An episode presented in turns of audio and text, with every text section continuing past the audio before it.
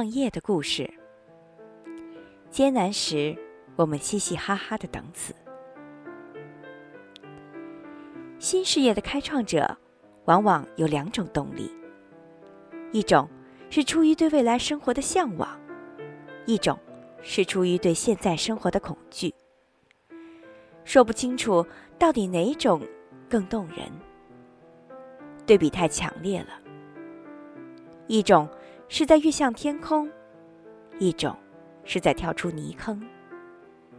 两种完全不同的生命故事。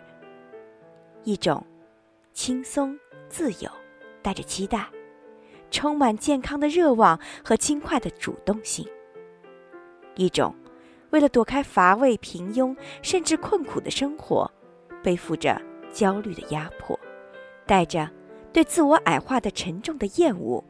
和随时可能坠回往日生活的恐惧。前一种多让人羡慕啊！像扎克伯格说的那样，为了人类的明天，像快活而充满复仇的孩子，坚信未来掌握在自己的手里。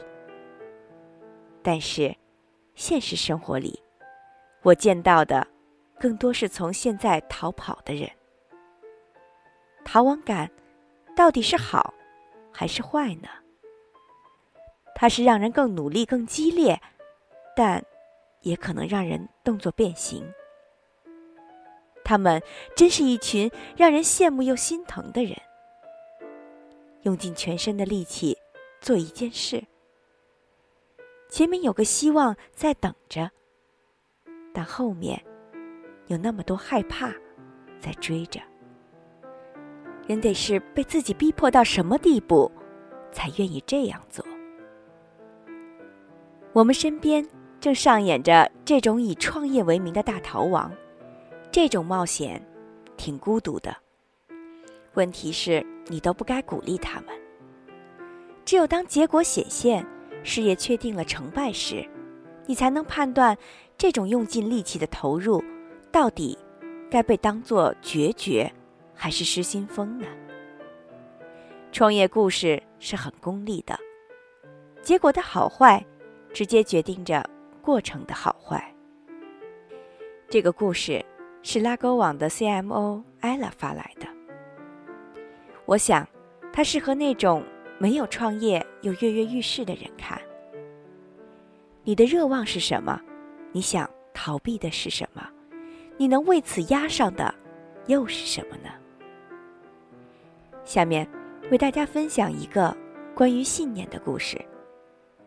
餐巾纸上的收据，作者鲍埃拉。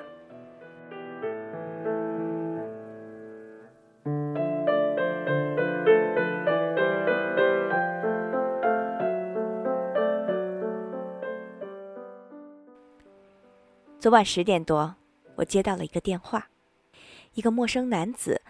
抱怨拉勾网招聘风暴周的企业报名端不好用。这是我自昨天下午四点以来接到的第五百八十六个抱怨电话了。我轻车熟路的在电话里道歉，并教他使用我们昨天那个像迷宫一样的 H 五报名界面。最后，他冒出了一句：“艾拉，你不记得我了吗？两年前我们聊过。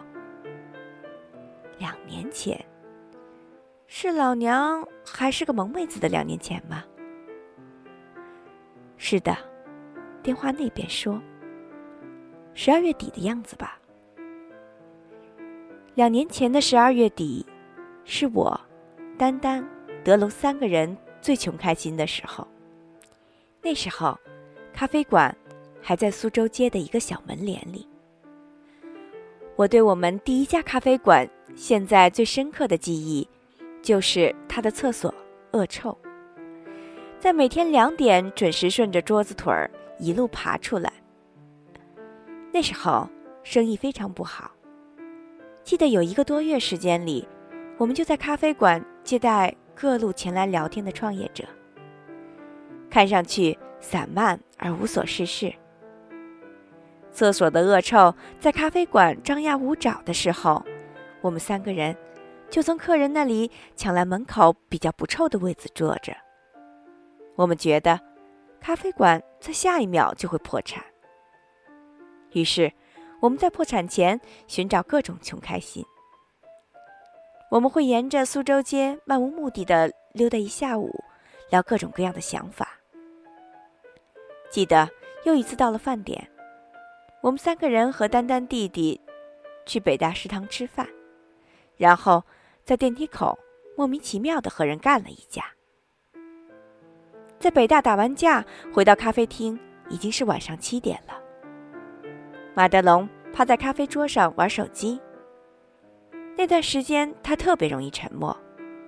丹丹怒气冲天，一直怪他的弟弟不该打架，让对方把他从美国买回来的蒂芙尼的链子揪走了。我忘记了自己当时在干什么，应该是唠叨他们男生为什么打架吧。然后。这篇文章的男主人公就突然登场了。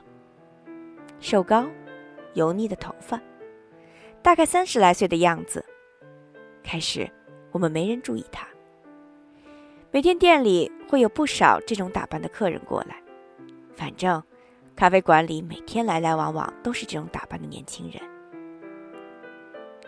男子问我：“认识徐小平吗？”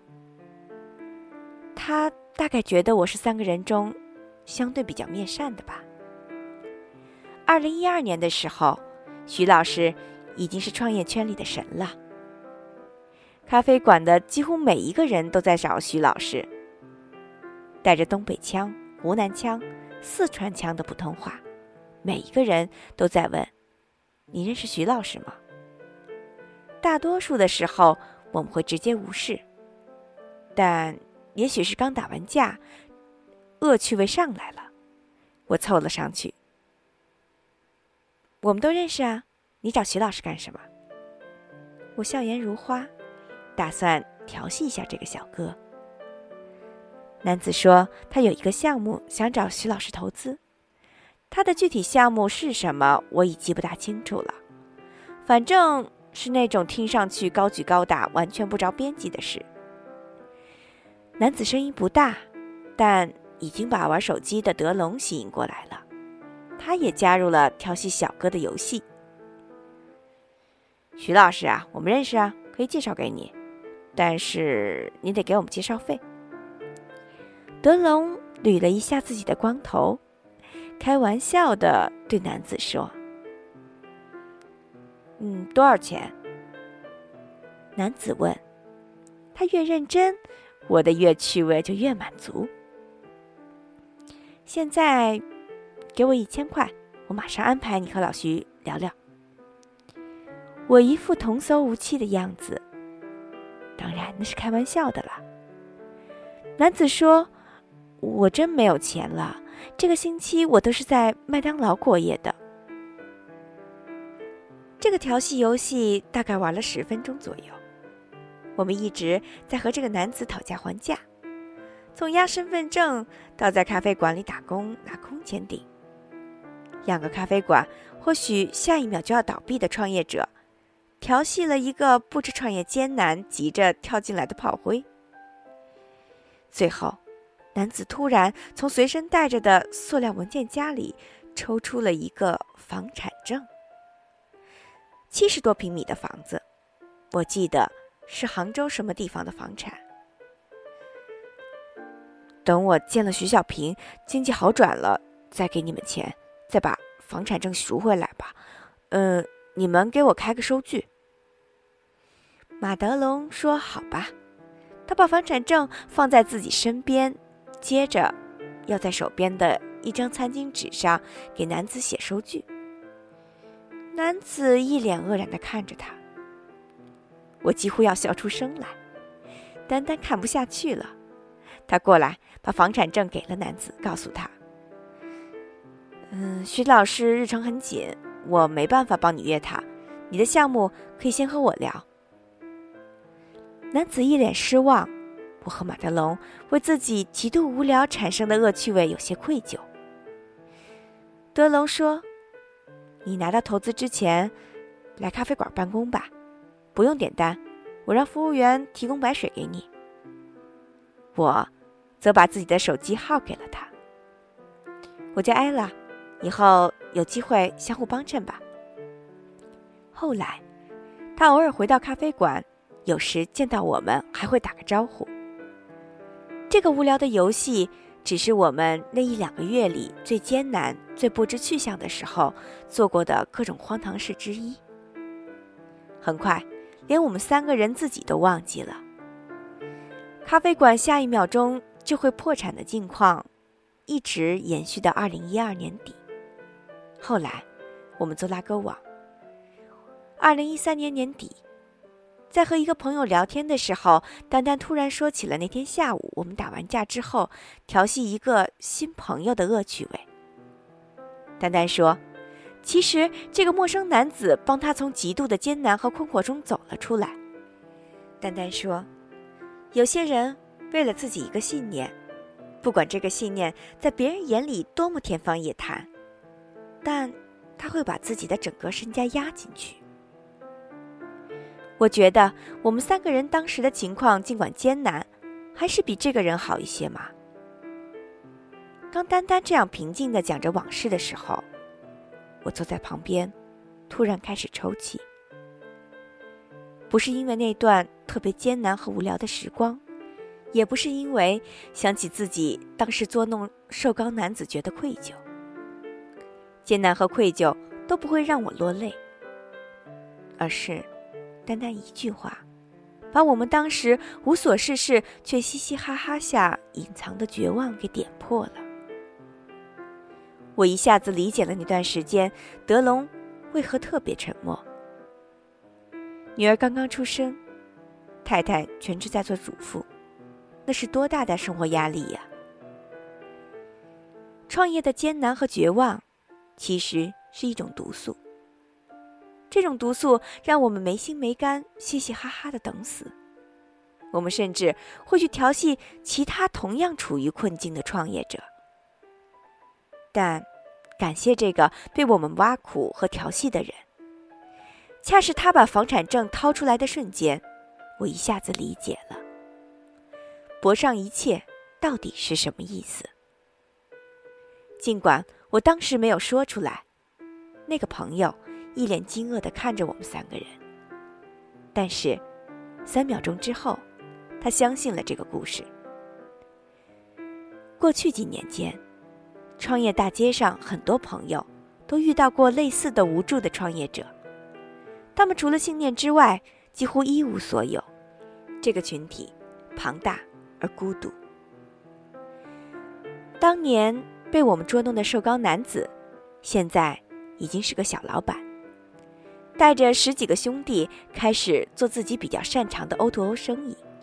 他要招人，扩大队伍了。我不知道他是如何从麦当劳过夜走到了今天。我也不知道他后来是如何原谅我们当天下午的恶趣味。我相信，他也不知道，其实恰是他的认真和决绝，轻轻刺激了丹丹，我们三个人等着破产的人。我希望我们会成为好朋友。我希望，这个星球所有处于困境的梦想家成为朋友，然后，我们相互捉弄，又相互支撑。